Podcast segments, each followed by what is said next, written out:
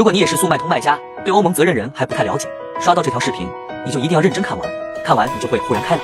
敲黑板注意听，看看你有没有这些疑问：一、一定要绑定欧盟责任人吗？是的，如果没有欧盟责任人的话，那么你的产品就会被欧盟地区屏蔽，用户也就无法看到你的商品，无法下单。二、欧盟责任人需要具备哪些条件？如由制造商书面委托的欧盟境内授权代表，欧盟境内的制造商或进口商。三、想找欧盟责任人有哪些渠道？可以找自己的欧盟进口商，使用第三方机构服务。四、欧盟责任人绑定后能更换吗？可以更换，在商品管理页面选择需要更改欧盟责任人的商品。由于内容较多，几句话也说不清，更多有关欧盟责任人的问题及解答，还有操作流程，我都整理好了。如果你实在找不到欧盟责任人，也可以找我拿这个文档。想要的可以点赞、收藏后，在评论区回复六六六领取。